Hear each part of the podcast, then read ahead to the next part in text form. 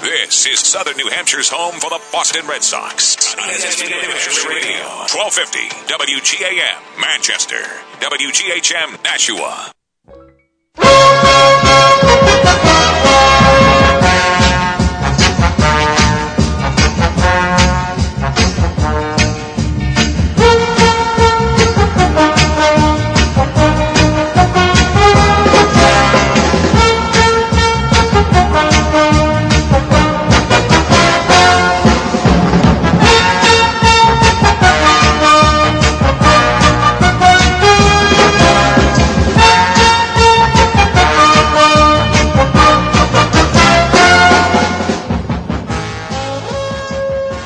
Welcome back to the stretch run. And no, you are not in a time machine preparing to uh, go to a Hartford Whalers game. You are you're still here in 2016, and yes, he's he, he is your president. But we will not get into that. We are here to talk sports here in the stretch run on ESPN New Hampshire. I'm your host Jimmy Murphy. Sully working the boards as always, and we welcome on our good friend Chris Price of WEEI.com.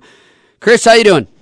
Good, Murph. How you been, man? I'm good, my friend. I was uh, I was telling Sully here that I was up in Montreal over the weekend, and only in Montreal can you walk down the sidewalk and walk into one of those little touristy, cheesy gift uh, type shops and find a Hartford Whalers jersey.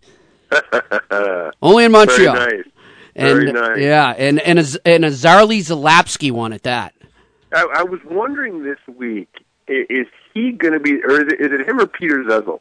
Yeah, Who's, who's the last guy in the hockey encyclopedia? I think it's Zarley. 'cause It's a double Z, you know. It's true. Yeah. What a name, huh? I mean that that had to be fun in school, you know, or your first date or whatever. But um, we're going to talk some page. Well, first, the, how's the, the project coming along? All right. Yeah, it is. Eh, We're we're finishing up the outline now, and we're we're working on a, a really some, some different looking options. It's the history of the Whalers, and the, the really cool thing is that, and, and we've talked about this before, but the really cool thing is the fact that no one has ever done one of these before, a full on history of the franchise. You know, and it's just I, I'm- I'm having a lot of fun finding all these old stories, all this old background. You know, all the, the just kind of the, the complete history of this team. It's it's really amazing. I'm surprised nobody's done that, but good on you to do so. Uh, let's look at the Patriots right now in a uh, roster decision looming on uh, Saturday regarding Dion Lewis, huh?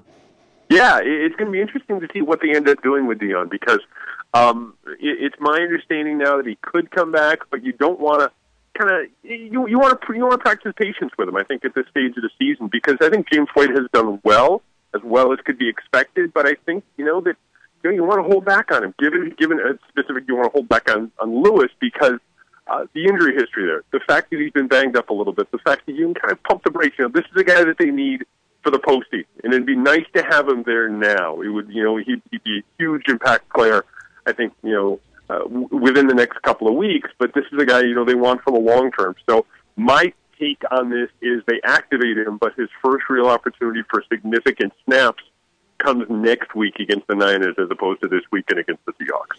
Yeah, I agree with you there. And I, I think though the one thing is you do you want to get him back to to get him into game mode, right? Because just because he comes back, you don't want it being right up against the playoffs where he's thrown into action and he's you know half a season in terms of. Uh, being ready for a game behind his teammates and the rest of the league, so I, I think it's good to get him going again and get him some real game action. But I'm with I'm with you. You got to filter him in. You cannot just rush this uh, because he's had some injuries that if, if he re-aggravates the injuries he's had, I mean, that could be potentially, you know, ruining his career. I mean, he's had some Yeah, really tough injuries there. So It, it really could, and, and I think that they have a series of games after the Seattle game. They're you know they're they're on the road against San Francisco. They're on the road against the Jets. They're home against the Rams. I think that's a really good opportunity for them to kind of ease them back into it. The other thing too that's important to remember is um, starting with the Niners and then toward the end of the year with the Dolphins and the Broncos. They're facing three teams who have absolutely abysmal run defense. And so I think to your point, to kind of get them ramped up and really get them ready for the postseason, I think those are going to be some good opportunities for Yeah. him to get some quality reps against relatively, and I'll say that, you know, I'll stress that relatively easier opponents. I agree with you there. Hey, uh, so heading into this week, I, did you put down, or you and the fellow Patriot media members, an over/under of how many times the Malcolm Butler interception, or would be either played or referenced? Because it has to be somewhere around 200, I think. This yeah, week. yeah, and, and and God bless him yesterday because he stood there um, in front of his locker and answered pretty much the same variety of you know that question 14 or 15,000 different times. It was basically like remember the old Chris Farley show? Yeah. Where you know the, every question was pretty much, "Hey, remember that time in the Super Bowl where you, you know intercepted? That was awesome, wasn't it?" Yeah. Um, you know, he, he, did a, he did a great job with that. So he did not yeah, give it- the Bill Belichick uh, response. He didn't just say it once and then Seattle, Seattle, Seattle. He yeah, didn't. No, yeah, he it was. Yeah, he he was he was actually a little bit expansive, Uh, as co- co- compared to the coach. good So, yeah, and- and look, you know, like I said, you know, he I think he handled it all really, really well. Yesterday was his day to talk, and he answered, like I said, every single question about it. And he he said the right thing. You know, he said, you know, it was a great moment at that time, but you know, it's not going to have any impact on this game. I, I think Russell Wilson and the the Seahawks have fundamentally said the same thing. So yeah, it, it is. It's it's a it's a great memory for for Butler and for a Patriots fan. But I think at the same time too, like I said, you know, it's not going to have much of an impact come Sunday night. But j- quickly before we leave that, though, did he uh, did he talk to you a bit about how like a moment like that, being reminded of it, you know, coming up against the team again now, it, does it make him reflect on how far he's come as a player? Because let, let's not forget where he was then and where he is now, and the fact that he didn't let himself just be some one hit wonder. He actually has developed tremendously, in my opinion, uh, as one of the premier defensive players in the league. Yeah, and I think in a lot of ways, Murph, he has made his way. I, I did a, a top five most important Patriots at the start of the year, and, and I, I'd have to go back and double check on it, but I think he's in the top five for a couple of reasons, not the least of which he continues to play the same way. He continues to play like every single snap in the National Football League is going to be his last. Like rent and food are on the line every time he goes out there. I've never seen a guy. I've covered the team since 2001. I have never seen a guy who has the snap to snap intensity level every single time out there that Malcolm Butler Wow. does. He gets everything out of every single snap. He's never cheated. He's always fighting. He's never out of a play. And, and, you know, like I said, I think a lot of that goes back to the fact that he remembers where he came from. He remembers hmm. how tenuous his roster position was back in the early days of 2014. He continues to fight. He continues to scrap. And it's really served him well throughout his career. And is that is that just something you think that's instilled in him in his upbringing, or something he learned along the way from coaches or fellow teammates? Yeah, I I think he's never comfortable. I've heard him use that phrase before. And, mm-hmm. you know, I, I think there's a little bit of, I don't know if I call it insecurity, but there's a little bit of a feeling that, look, nothing is promised to you. And, and I think he's savvy enough to understand that when it comes to something like that, you know, he can't rely on, I mean, you know, he's not, he's not Deion Sanders, put Yeah. it that way. I mean, he can't rely on his physical gift he has to rely on his desire and his determination in his heart. And you know, like, I'm kind of you know overdosing on intangibles here. You know, that's No, not to but- say he's not. You know, that's not to say he he doesn't have terrific intangibles. And, you know, he doesn't have terrific technique and footwork and all that. But but he knows that he has to go the extra yard sometimes because he is not a classical cornerback in the truest sense of the word, and that you know he can get away with kind of taking a play off here or there. He knows Yeah. he cannot do that. I think some of that's just playing in New England too, but I think also, like you said, a, a lot of it is who he is. He's like a, a football version of Marty St. Louis. Yeah, You know? yeah, I, I think that's a great analogy. I I do. I think that's a great analogy because he, he just there, there's never again there's never a comfort level with him.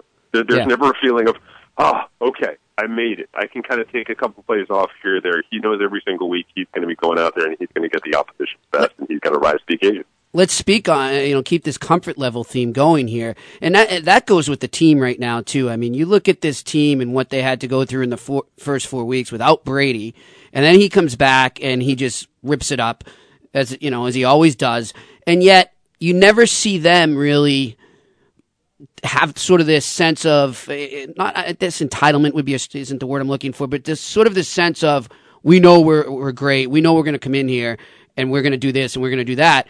It's amazing to me. I mean, I know we talk about it all the time, Chris, but it's amazing to me. I guess you know I had a conversation with somebody up in Montreal who's a, a fan of uh, the Seahawks, and he was just saying, he's like, I, I don't get that team. It never gets to their head. I mean, and yeah, I know they have a great coach and everything, but still, it's it's this culture they have where they don't, their heads don't blow up, and and they don't, they have cockiness, but they don't have cockiness. Uh, Do you get yeah, what I'm saying? Yeah, yeah, I do. I do, and, and, and it's really interesting because they, they don't to your point, in, inevitably every single year they lose at least one game you think they're going to win. Mm-hmm. You know, whether whether it was the Buffalo game earlier this year or Philly, you know, last year. But you know, from from wire to wire, they're pretty consistent, and, yeah. and I think that, that that starts at the top. And you know, we talked about never feeling complacent or comfortable or entitled with your position. You talk to guys who come to the Patriots after playing in other places and it sounds corny and it sounds cliched, but they all pretty much say the same thing that look, it's just different. Mm-hmm. You know, every single play is run over and over again until it's perfect. Uh, you know, Ocho Cinco had that. I, think he was on Undisputed a couple weeks ago, and he was talking about the moment where he knew things were different in New England when when Belichick ripped Brady a new one in a in a meeting, and everyone kind of turned to each other and were like, you know, if he can rip him, you know, a guy who's won MVPs and has got four Super Bowl rings, I, I could very easily be that next guy. So, you know, it's it's just a culture for them. It, it is, and it's a it's an overused phrase, and and it's it's almost cliche at this point. But you know, that's the way they do business, and it's worked for them for an extended amount of years. And most of it, not all of it, but most of it comes down from the top in the form of the coach and the quarterback. I hear you. And, and you know, speaking of cultures, I heard uh, Bill Belichick on his Monday visit on your station, WEEI talking about Seattle and specifically praising uh, Pete Carroll. I'm not sure if you heard the clips, but I just was, you know, to me, they're so opposite personalities and so completely opposite ends of the spectrum there. And, and, to hear Belichick speak about him and the Seattle franchise the way he did, and I know he does this for every team he plays, but there was there was something different about the tone of his voice and the things he was saying that you can tell it was a it seemed a little more sincere than the usual you know i'm going to sit here and say all the right things it was it was more insightful and I, I guess just your take on the respect maybe he has for this team that's coming in there to play them yeah you know a lot of times we'll hear bill at the start of the week kind of pump up an opposing team with kind of empty platitudes frankly, right. you know, and, and he's and he's always searching for things. I remember, you know, a few years ago when the Bills were lousy, he would come in and, and go on and on about the Bills' special teams and the, you know the punting and, and just you just kind of roll your eyes. Well, they've got and, great know, hot dogs up there, you know. Yeah, it's like yeah, exactly. yeah, exactly. I mean, you know, we we all kind of you know we all understand what he's doing. It's, yeah. it's the you know the Lou Holtz routine. But but I agree with you. I, I think that there is a genuine level of appreciation and respect that he has for the Seattle franchise and, and by extension Pete Carroll. I think that you know you can't deny what Pete's done. You know, I, I think that he was kind of a convenient punchline around here for for a few years, but he really realized, and he talked about it with us in the conference call yesterday, how to kind of turn things around. He goes to USC, he wins national championship. Now you can, you know, speculate how he went about acquiring the players needed to, to win that oh, national yeah. championship, but it's still in the books. And then you know, he goes to Seattle and he wins a championship there. There's only three guys. This is the this is really for me the bottom line stat when you talk about Pete Carroll and how far he's come. There are only three guys out there who won a title as a college coach and a professional coach in football. Who are the other two? Barry, Barry Switzer and Jimmy Johnson. Wow. You know, the, and you can question Switzer because that was fundamentally Jimmy Johnson's team that he won with a couple of years after. But you know, I mean that that's it for me right there. He's had success in college. He's had success in the pros. He's been able to build, you know, a, a, he's been able to build something truly great in Seattle uh, mm-hmm. on both sides of the ball and have success over an extended period of time. So, look, he, he wasn't everyone's cup of tea around here when he was here, and, and quite frankly, I you know I I, I don't see that blame him because he wasn't a fully formed coach at that point, a pro coach, right at that point in his career anyway. But he had a tremendous amount of success. You can't take that away from him, and I think Bill recognizes that. You bring up obviously the two cowboy coaches there, Jimmy Johnson, Barry Switzer, and that was going to be my uh, my final question to you. Just your thoughts on that team this year. We were just talking about them a bit earlier with Mario Magola from Sportfolio.com, and and you know this they are complete. I mean, I I would say next to the Patriots right now, the way they're going. I mean, maybe not on paper and maybe not in the big picture, but in the immediate present time right now, they're probably the most complete team to me, other than the Patriots. Yeah, I, I think that, and, and I, I said this to someone the other day. When you're talking about, it's not so much sides of the ball, but like positional groupings. Right. There's three that stand out above everyone else for me in no particular order. It's the Cowboys running game, the Denver defense, And granted, look, they laid an egg against the Raiders, but I, I, you know because Talib and a couple other guys weren't there, but I still believe that they're really, really great. They're one of the best defenses, if not the best defense in the league. And then the Patriots offense. Mm-hmm. And, so when you talk about the Dallas running game, what they're able to do, Elliott's such a tremendous runner. He's such a great running back, and I think we're kind of circling back into a great era of you know an era of really talented young running backs. And then offensive line, and Dak Prescott isn't making mistakes. You yep. know, he's either he's a smart, consistent, steady young man under center. That's a really good group, and and if they can continue to play good complementary football, there's every reason to suggest that they're going to be there at the end. Now, the only I'm of the opinion that you know, really right now the only guy who can screw up the Cowboys is Jerry Jones. Yeah, we're not, we're not talking about I'm right with you. Franchise here. Yeah, yeah, we're not talking about a functional franchise here, and, and so the idea of you know, yanking Dak Prescott out and plugging. In Why is that even in, an idea? Still, I know, I know, I, exactly. But again, we're coming at it from a common sense perspective, and I think that's the problem. So, yeah, well, yeah, and, I, I, go ahead. And I, I think though, you know, as I say that though, I'm like, well, it was kind of an idea with Bledsoe back when Brady first came in, even despite Brady being so great, there, there were some people who were adamant that Bledsoe should go back in. Remember? Yeah, yeah. And, and Thank God it wasn't the Patriots. yeah, exactly. I'd be fascinated to see really you go from guy to guy in the locker room. If there's the possibility of something happening when it comes to locker room chemistry, the dynamic between Prescott, Romo, you know, if I'm I don't know, Jason Witten or Dez Bryant, or you know, how do I feel about the potential, you know, of, of, of a quarterback change and going back to the veteran as opposed to the kid? I look, I would just keep if I'm the if I'm the Cowboys, I just keep riding the hot hand right now. That's going to be the biggest question mark right now in the NFC. And, and, they can, and they have something there too, whether Jerry Jones sees it or not, that they, they can build on. This isn't just you know a one hit wonder thing, like you said. They've yep. had Elliott. I mean, he's only in his first year, and Prescott too, and they've got a great offensive line. They've got some good young players. I mean, if they're if they're allowed to continue to build and ownership doesn't interfere, they can start to be one of those perennial contenders. And yeah, I think it would yeah, be good for football for them to do that for the NFL. I oh, think the look, NFL needs look, it. Yeah, exactly, man. You know, the regardless of what you think of them, the NFL is better when the Cowboys and the Raiders are relevant. Yeah. And, and I think that we're starting to see that now in the second half. And I think that's going to be one of the things. I don't want to go down a whole long laundry list here, but I think that's going to be one of the things that's going to uh, be a cause for TV ratings to pick up in the second half. Some of these classic franchises yep. are going to return to relevance and they're going to pull some casual fans back into the tent that might not have been there before at the start of the year. For sure, my friend. Well, listen, we appreciate you coming on, Chris. I look forward to listening to you and my uh, my old co-host Shep on uh, Sunday. All right.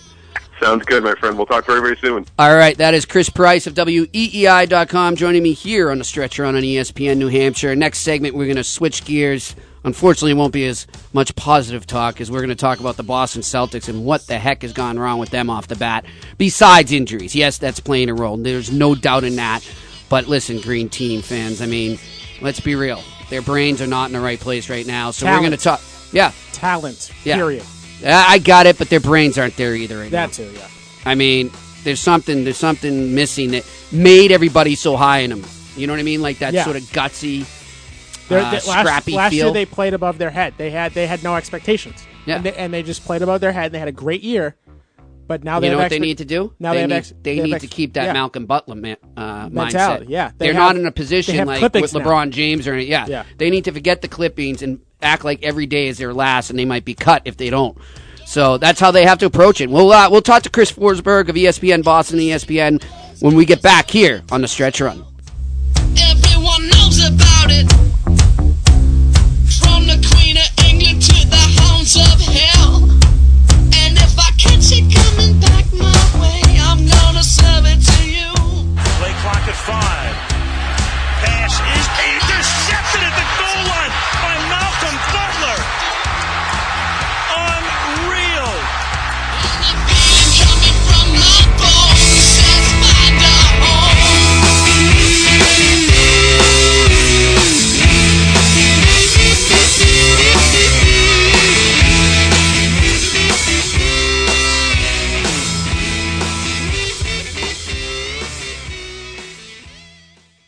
You're listening to The Stretch Run with Jimmy Murphy, right here on ESPN New Hampshire. The Apple Therapy Student Athlete of the Month is brought to you by Apple Therapy. Visit appletherapy.com.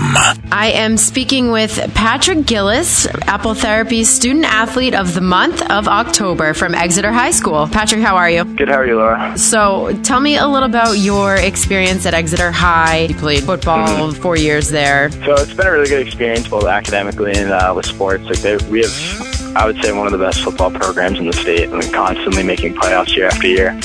And then academically, I've had like multiple options with um, pursuing kind of like the interests I have. So I've had uh, lots of different science classes, and I'm looking to go into engineering in the future. So I've been able to go over to the Seacoast School of Technology and take engineering classes over there. Nice. Where are you looking to go to college? I've applied to some local schools and then some farther ones too. I'd say probably my first choice would be Georgia Tech. I've also applied to UNH and Clemson and um, some other local schools that are specialized in engineering. How do you maintain a GPA of 4.92 and also maintain football in National Honor Society, National Honor Technical Society, class treasurer, uh, co-president of Students Against Bullying? Like, how do you maintain all these things? Pretty much every mornings and early mornings having a meeting before class, and there's a lot of support from like my family and the teachers too to just strive to do well. Nominate your son or daughter. Sign up now at ESPNNHradio.com. With six New Hampshire locations, Apple Therapy's comprehensive orthopedic rehabilitation clinics offer convenient access to a wide variety of services. Apple Therapy uses the latest technology and treatment techniques such as trigger point dry needling, active release techniques, running gait video analysis, and Graston technique. Plus, they are networked to most providers and all insurance companies. Apple Therapy is located in Amherst, Bedford, Manchester, Nashua, Londonderry, and Executive Health Club. For more information and access to their video library, visit appletherapy.com. Hi, my name is Jen Kaludi. My husband Sal and I are the owners of Embroid Me in Nashua and Embroid Me of Bedford in New Hampshire. We help companies and organizations promote themselves through embroidered apparel, screen printed shirts, promotional products, personalized gifts, and much more. I invite you to come visit our showrooms, conveniently located at 345 Amherst Street in Nashua, and our Bedford showroom at 410 South River Road. You can also visit our websites at embroidme-nashua.com or embroidme-bedford.com. My team and I look forward to helping you promote your business. Embroid Me, your promotional marketing partner. Here's what you missed last week on the Fantasy Champion Show, presented by North End Subaru and Mazda. Tristan Cockcroft of ESPN.com is our guest. At quarterback, for example, he's got the Browns giving up a whole lot of fantasy points lately, but they're actually not the top matchup for quarterbacks because if you take the strength of, of opponent, it kind of brings it back down to a top 10 matchup, but not, not the top one. So it's another one of your mathematical schemes, basically. Pretty much, yeah. Get your football Sunday started the right way with the Fantasy Champion Show, Sundays at 10, only here on ESPN New Hampshire Radio. Let your search for Mazda and Subaru dealers begin and end with North End Subaru Mazda. Only 20 miles from Nashua, North End Mazda in Lunenburg has the best deals in the area. With Mazda 3s and Subaru Forester both leaders in their class and a giant pre-owned inventory. To look at their weekly specials, give them a call at 888-805-1469 today. They're just a click away at buynorthendmazda.com. In southern New Hampshire, there's only one choice when it comes to the best in orthopedic care.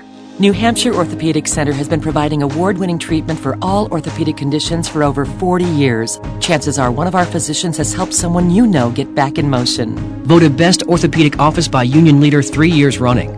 Voted top doctors 30 times by peers in New Hampshire Magazine. Tell your primary care physician you'd like to see a specialist at New Hampshire Orthopedic Center. We keep bodies in motion. Visit NHOC.com for more information. Beals Insurance Agency is proud to announce the opening of their new Londonderry office. Located on Route 102, Beals Insurance is committed to serving Londonderry, Hudson, Windham, and Litchfield while offering the best price and quality coverage that's right for you. Whether it's home, auto, or business insurance, make the right call with Beals Insurance Agency. Call Steve at 603 471 9999 or visit BealsInsurance.com. Every big sports moment can be heard right here on ESPN New Hampshire. Classic a shot. Down in front, picked up by Crosby. Lob down the ice. And the Pittsburgh Penguins have won the Stanley Cup. Flips to Jacobs. Three for the win. It's good! Steps back, puts up a three. Won't go. Final seconds. It's over. It's over. Cleveland is a city of champions. The Cavaliers are NBA champions. We've got it all here. This is ESPN New Hampshire. For ESPN New Hampshire apparel, go to ESPNNHradio.com and click on the Pro Shop.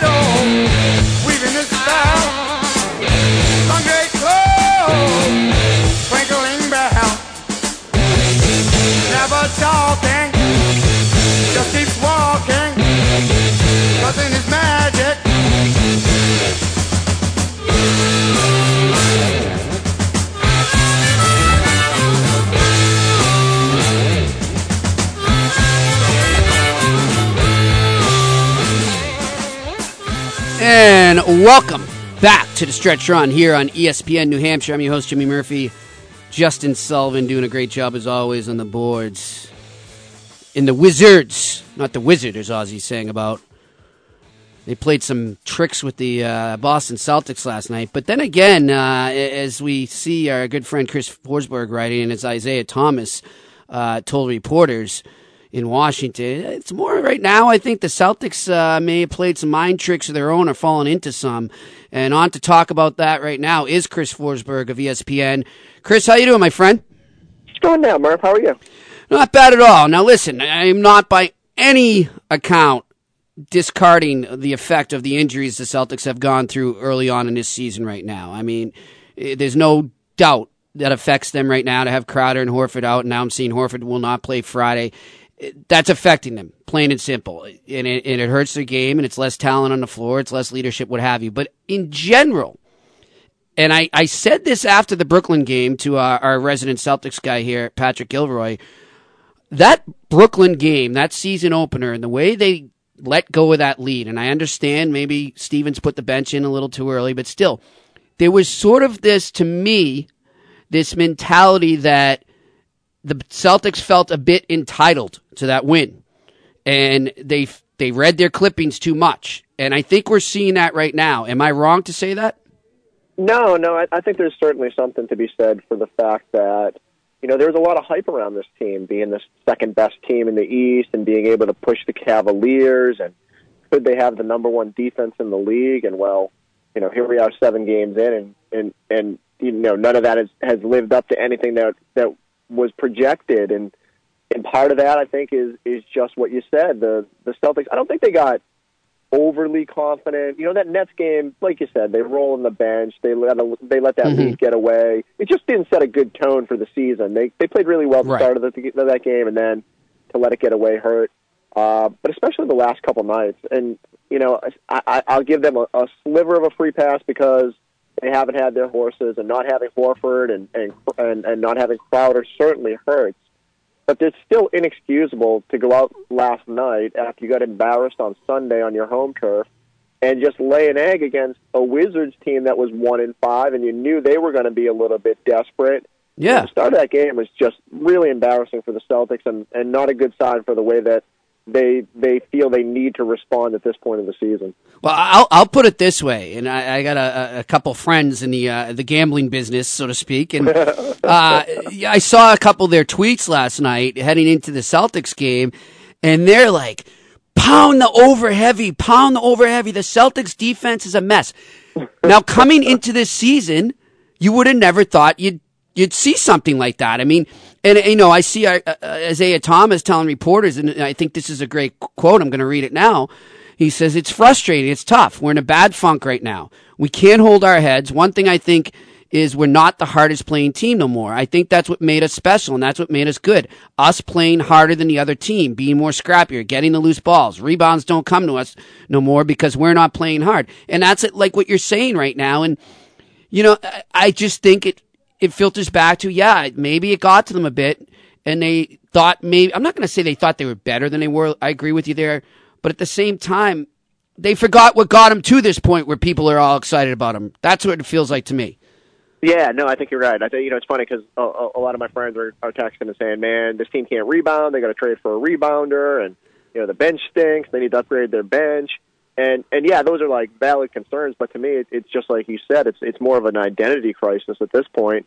Like they don't remember what got them to this point. Yeah, and that's it's a little odd to see because you got a young team who wants to be good, who wants to to be that number two team in the East. You feel like they should come out and sort of want to prove that they belong in that spot. Instead, they've sort of lost sight of that underdog mentality, and so I don't know. Maybe you, you never want to say this is a good thing. Uh, certainly, putting themselves in a in a little bit of a difficult bind here with a lot of road games early in the year to fight out of. You know, I, I, I'm, I, I would have thought last night you'd see the response. I guess now I'm, I'm even more interested to see the the schedule here. The next couple of games is pretty light, and that probably included last night with the Wizards. But you know, the Knicks have not been playing well. They visit tomorrow night. Then you go to Indiana, team that's been struggling more than people thought. New Orleans, I'm not sure they've even won a game. So there's a chance to get feeling good about yourself again. But even if that happens, it's like you got to go out and, and and and show it on the court. You have to Yeah. give people a reason to believe that you know you can get to the level that was expected. Um, I don't want to say this is the the biggest challenge Brad Stevens has faced or anything like that, but you know this is this is a little bit of a, a rough patch that we didn't see coming. Mhm. I'm interested to see how he gets his team back on track. Great segue there. I was just going to ask you about uh, what you think of his response so far and what you think's coming.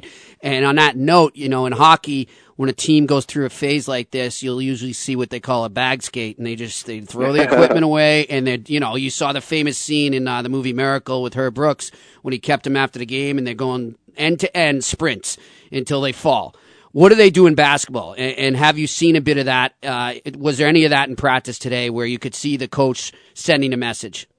you know? It's funny they they didn't go through any live drills today. They just kind of did a walk. There you go. And now, so this is sort of like what Brad does, and his not too high, not too low mantra is he's not the type that's going to do one of those just run them like crazy.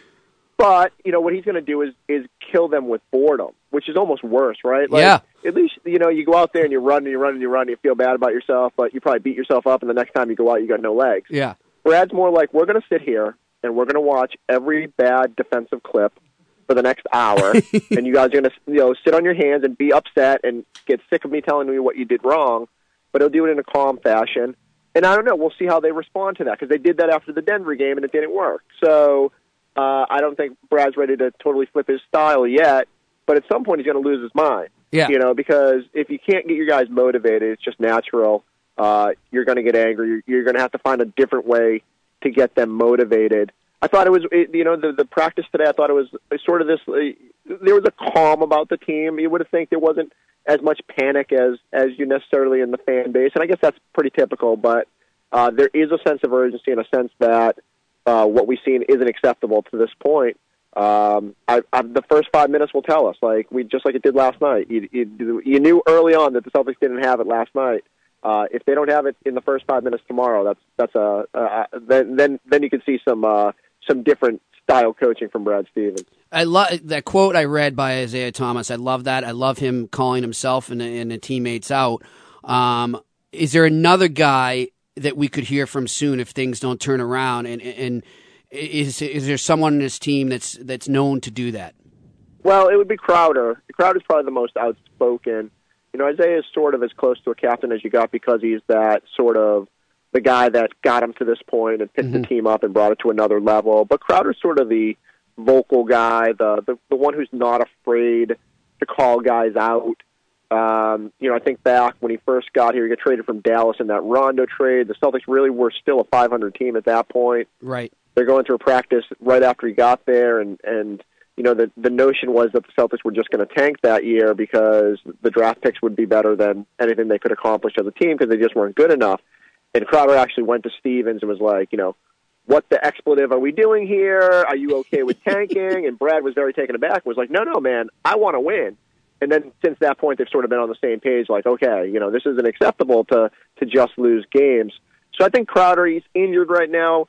He should be back next week. If this funk continues through the weekend, you could see him sort of taping himself up next Wednesday and being like, "All right, here we go. I'm I'm, I'm back. Let's do this." Mm-hmm. Uh, but I'm sure he's in their ears in the locker room right now, and uh, you know, Horford's going through this concussion thing, and he's just not a very vocal guy as it is. So I don't know exactly how his leadership is translating right now. Mm. Uh, I think it really comes down to Crowder and and and, uh, and Thomas sort of stepping up and, and being the vocal guys on this team. Is that, and you know better than me, and I, I just noticed in general in sports, it, it's kind of dwindled in, in the sports culture where you have teammates calling out other teammates, or you have teammates stepping up and, you know, really calling a team out to the media. It's usually kept in house, and part of me respects that, but I think there is a time and a place when it needs to be done. Is, is that a dying thing in the NBA, or is it still prevalent? Uh, it depends on the team. You know, I can certainly say that when the the you know the I was fortunate to be here for the tail end of that Big Three era, Yep. and you definitely got the sense that when things went wrong, you, you when Kev, if Kevin Garnett comes out and yells at everybody, everyone's going to listen. Yeah. I think it's a little bit more difficult with the Celtics just because they're a younger team right now, and there's sort of the roles and leaderships are are still being defined. But I, I do think it's it's prevalent. You, you know, I, I, you always hear about teams having closed doors meetings. Uh, different teams go about it different ways, whether it's the coach that yells or whether it's the players who huddle and figure things out. Um, you know, the one thing that I'll say is that again, the Celtics haven't had a, to have a lot of those closed door meetings. Yeah. The last two seasons have sort of been, hey, the happy-go-lucky overachiever. You know, we all talked about how much there's expectations and how much that changes things this season. Uh, it, it, it's it's very interesting to me to see how they respond to this because you knew it was going to happen at some point. Right. You're not going to go through a season without a rough patch, and so the fact that it came earlier than expected is discouraging. But But I uh, think what you, know, said earlier, it might be a blessing in disguise.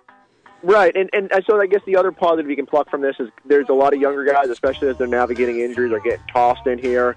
Jaylen Brown probably didn't expect to be starting games, Mhm. and, and, is at 19 years old, and um, you know you're getting a chance to bring these guys along. Now they're they're enduring some growing pains at the same time. Uh, but you know, you, you, you, maybe we'll look back in April, and this will be a good thing. At least that's how the Celtics are going to frame this.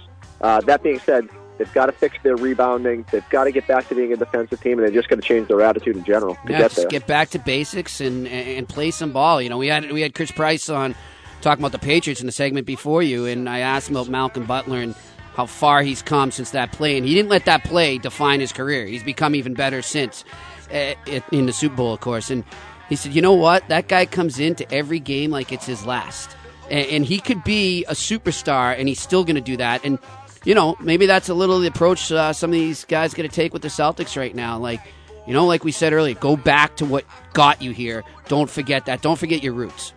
I, and that's absolutely the way you think that a guy like Isaiah Thomas, who has been that underdog, that Malcolm Butler type his whole career, no one thought he should be. You know, he's the 60th pick, and he wants to be an All Star. He gets that last year. He wants to be All NBA. Wants to be an MVP. You know, he's he's supremely motivated to take that next step, and which is why again I go back to. it. I think he's the one guy who's going to be like, Yeah. hey, this isn't acceptable. We need to get get them moving. I think they all know it. You know, it it it, it it's it, well as baffling as it was last night. It it just it, it's improbable for me to think that oh, yeah, you know, and it, it, it happens. It happens. Now if it becomes a pattern, then you then you freak out. Then you know, next week we can sit here and say, okay, Danny Ainge, what trade is he making to really shake Yeah. things up?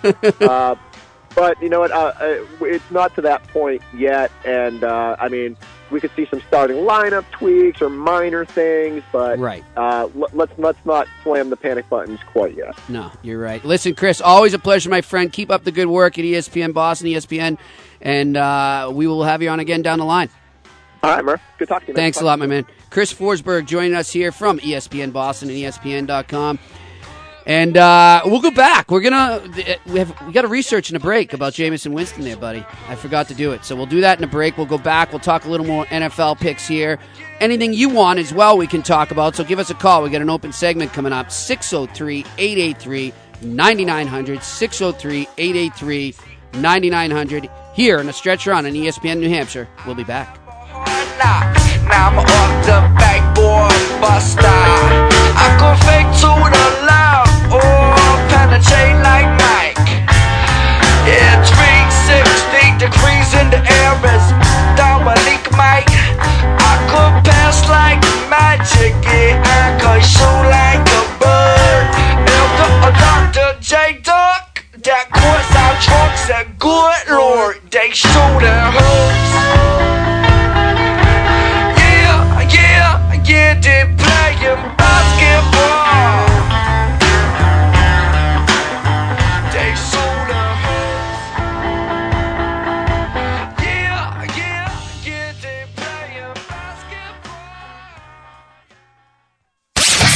listening to The Stretch Run with Jimmy Murphy. Stay tuned for the right time with Bomani Jones. Only here on ESPN New Hampshire Radio.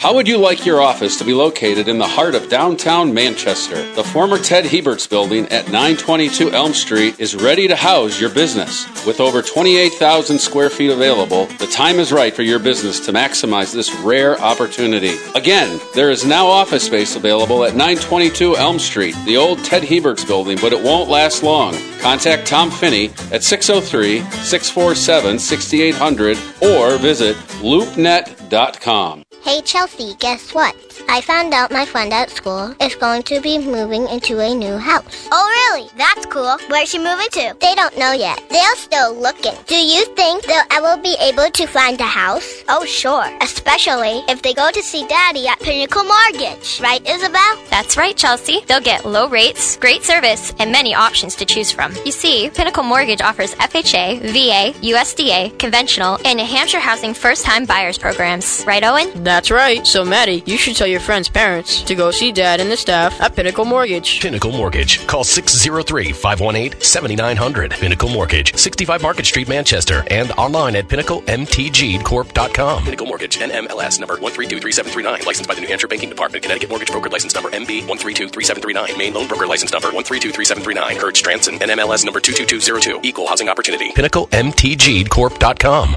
Do you have a flooring project in mind? Then let the experts at Divine Flooring partner with you to get the job done. Divine Flooring is committed to providing their customers with the best advice and products at the best prices. From carpet to hardwood to tile and stone, Divine Flooring will help you obtain a beautiful new floor that will last a lifetime. Plus, they have a huge selection of area rugs in stock at all times. Come experience the Divine difference. You'll be floored. Located right on Route 101 in Wilton. Call 603 654 5400 or visit divineflooring.com. Ace is a place with the helpful hardware, folks. We just bought a fixer upper, and I don't know where to begin. So I went to see Paul at our neighborhood Ace. I told Nate we have everything he needs to help him repair their home, from a wide selection of paint colors, craftsman tools, and the best lawn and garden brands. Ace is the place with exactly what you need, starting with help. Ace Hardware now is a brand new store in Nashua on Pearl Street downtown. That's right, a brand new Ace Hardware store in tax free Nashua, New Hampshire. Nashua Ace Hardware is a division of Nashua Wallpaper. Saturday night, Bud Light, ESPN New Hampshire, and Metro PCS present UFC 205 featuring Conor McGregor at Chunky's in Nashua. Don't spend big money on pay-per-view. It's just 15 bucks to watch the UFC on the giant movie screen at Chunky's and you get a $5 food voucher. There'll be lots of prizes and giveaways from Bud Light, ESPN New Hampshire, and Metro PCS. UFC 205 featuring Conor McGregor Saturday night at Chunky's Nashua. Doors open at 9. Tickets on sale now at chunkies.com. ADT presents What to Consider When Considering Home Security. An ADT sign is more than a sign. It's a line in the sand. On one side, your family. On the other, an uncertain world. For over 140 years, more people have chosen ADT to help prevent crime than anyone else. Get ADT starting at just $28.99 a month. Tested, trusted, proven ADT. With 36 month contract for licensing and terms and conditions, visit ADT.com. Bedford's going to hang on, and the Bulldogs celebrate in mass. This weekend's Division One semifinal matchup between Bedford and Merrimack is the most anticipated rematch of the season. We want to play Bedford, but to be honest, it doesn't matter who we play. It's just one more stepping stone to get to the ship. Will Bedford maintain their undefeated status and march on to UNH, or will Merrimack survive and earn the right to play for a championship? Our Friday Night Lights Game of the Week, presented by the Bedford Ambulatory Surgical Centers, begins Saturday at noon, only on ESPN New Hampshire, sponsored in part by Nashua Marine. Join the conversation at 603 883 9900. Sugarfoot called me last night. He said his girl called him. She said, Can I come over? She said. Yeah. Yeah.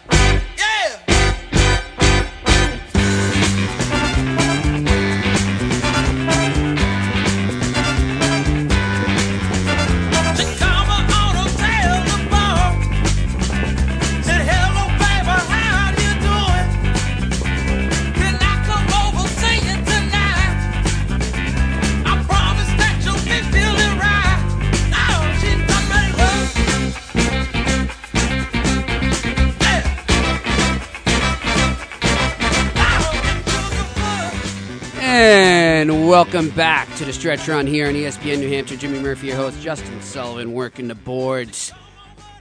That's a Black Joe Lewis. I played him a couple times, I think, Mm. before. He's from uh, Austin, Texas. I know you Love like your this. horns, man. Oh, yeah. A very awesome, entertaining band. This Lots of it. instruments going on there. Oh, love this. I'm Yeah, going. man. I'm actually going this weekend. Going to Rhode Island again to see the Average White Band opened up for Tower Power. Two of the best, best funk groups. And Oh, they're playing nice, man. together at, on Yeah, one I've heard of them. I'm like, oh, I'm, That's gonna I'm be in, fun. I'm in heaven. I'm, I'm yeah. so excited. Saturday night. Sweet, Yeah. sweet. Enjoy. That's I good. Yeah. this. Actually met him up in Montreal too. That's another Montreal, Nice. but he's from Austin, Texas. It was Yeah. random. He was he was opening up for um oh what the heck was the name of them? They're an old punk group from the seventies. New York Dolls. Nice. And uh, he stole the show. He was actually better than them. They were completely washed up and they Nice. stunk, and, and he was better. And this was back in 2009. And then him and I uh, hung out after the show and uh, found some other shows to go to that night and ripped up the town. Nice. It's good stuff. Uh, by the way, I did see Shane Murphy while I was up there. Yes. Yep, it was I good. played. I played him for you on. Uh, I noticed. I noticed. Yep, it was. Uh, it was good. He was. Uh, he was not playing in any of that stuff I usually play for you. Any of his tunes, really. It was. It was straight blues. Really. Was just doing a lot of Muddy Waters, Buddy Guy, Yeah, and yeah. just he was just jamming, man. Yeah. It was. Uh, it was interesting. I haven't seen that. like that. Yeah, but he had just broken up with his girlfriend. Yeah. So that would that. that so yeah, he was just uh, he was letting the emotions flow on the stage through his music. So, uh, but it was good. It was good stuff, and uh, hung out with a lot of old friends, and uh, it was good seeing everybody. You know, and then saw some of them. Obviously, you don't want to see them in the circumstance they did at a funeral, but yeah. uh, yeah. Other than that, it was uh, it was good stuff, and uh, yeah, here I am back, man. It's good to be back behind the mic. I'll tell you yeah, that. absolutely. I get It's you. weird how much I missed it. You know, you talk about your escape and your Yeah. your comfort zone, and absolutely, Yeah. I, I can see it on your face right now. Just Yeah. happy to be happy to be back in the chair. you know? Exactly, and good to make that. I I never thought I'd say it was good to make that ride to Nashua from uh, from Arlington, Mass. But Yeah. uh, we did find out about Jamison Winston, and Yeah. uh, Sully, you looked it up. He's he's cleared to go. Uh, Full participation. I haven't seen anything. It's so our conclusion Yeah. of them being underdogs is that Vegas somehow thinks the Bears are better with Jay Cutler, which the two of us completely Absolutely disagree not. with. And I don't know if they've watched the Bears. I mean, yeah, the Bears have lost, but they, they had a couple upsets. Yeah. They play with more emotion. They they care. They care. then it's not always about Jay Cutler. It's about the team. Yeah. And the coach even went out and said, "I'm done with I'm Jay done Cutler." with Jay so Cutler, I don't understand how That Vegas can read that and say it helps them. Yeah, it's just I I I I'm- almost feel like they're going to purposely play bad. yeah. I just I can't I can't stand Jay Cutler. I can't. I don't. his teammates can't either. I'm done with him too, and I don't I don't see where this hap- where this is coming from. Jameis Winston. It says Monday was at practice with And no brace in Tampa, right? Yes, with no This uh, makes with completely no sense. with no brace. Like it's not even like he's like oh he had a brace on on Monday. We need to, we need to get Mario going back on for Oh, his analytics or his. Uh, I mean, because he told us Full about that other participation with yeah. no brace. What does that mean? That There's means he's something healthy. Ve- there's something Vegas does not know. I mean, does know that we don't know. I don't get it. Ridiculous. That's bizarro world. I'm sticking with Uh, the Bucs. I'm staying. I'm sticking with the Bucs too. I'm staying with it because if, if like you said, I'm if, almost- if Vegas's explanation for that spread is that Jay Cutler's playing, that's a problem to me. that that should scream uh, the Bears aren't going to win. Like Jay Cutler is a terrible quarterback. He's a cancer in the locker room. He's terrible on that team. Everybody in Chicago wants to get rid of him, and he's still there. That might be my pick of the week. yeah, walk of the week right there. yeah, I like Buccaneers. Let's do it. I'm in. I'm in on the Bucs. Let's do it. So yeah, that that's going to be an interesting game. A lot of good games on the boards though. Like you were saying, one o'clock. One o'clock has two. It's always usually you're looking forward to the four, Four o'clock, o'clock, unless your team's Yeah. playing in one. You know. Yeah. Usually the one o'clock is kind of the couple of the eh games. Yeah. The four o'clock has the load, but there's two in the four in the one o'clock. I'm like, wow, that's a that's a really good game. The Falcons and the Eagles. That's a good. That's just that's a great matchup right there. That's an awesome matchup. The Falcons are kind of they they showed a little signs of coming back, but after watching them last week, I feel like they're in the right spot there. They're in the right Yeah. spot, and they're. I think this is finally the year where you can say the Falcons aren't going to collapse. I would like to. I would like to be able to say that for once. Yeah. And I think we talked about it. I talked about it on Monday. There, we talked about MVP candidates, and Matt Ryan is having an unreal year right now. He's having an unreal year, and I would hate for that to just go to waste and have them become the Atlanta Falcons again and just collapse. I don't think this is their year where they just gonna they're just gonna pack it up and leave. I think they're actually in it for the long haul, and they're should be a contender in the playoffs. Who who else you think uh, is MVP candidate? I mean, obviously Brady, We talked. That was the one. That was our one thing. Is you know we looked at. but he's only you know played so many games. He only played four games, and even still, he's thrown zero interceptions. He's thrown zero interceptions. and He's come back and just lit it up.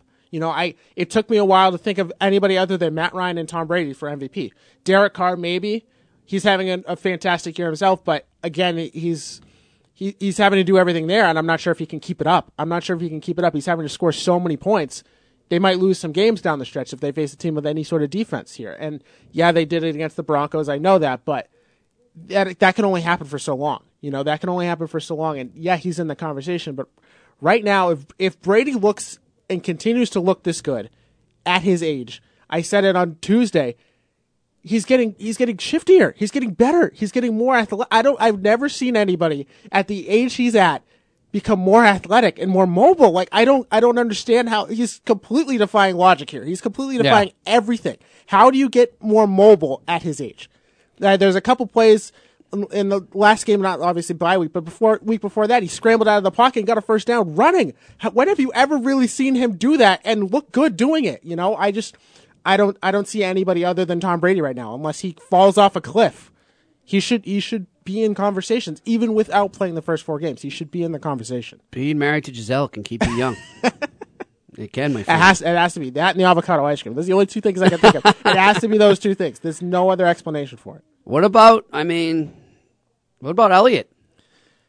He's Or- in there. Prescott. He's in there. He's in there, and, and I think that They Pres- won't get it because they're rookies. Yes, I think that I think what they've done is they've made a statement. They've made a statement, and they and finally Jerry Jones has decided. You know, he said it publicly, but you never know with him. You never know what he, what he's really thinking.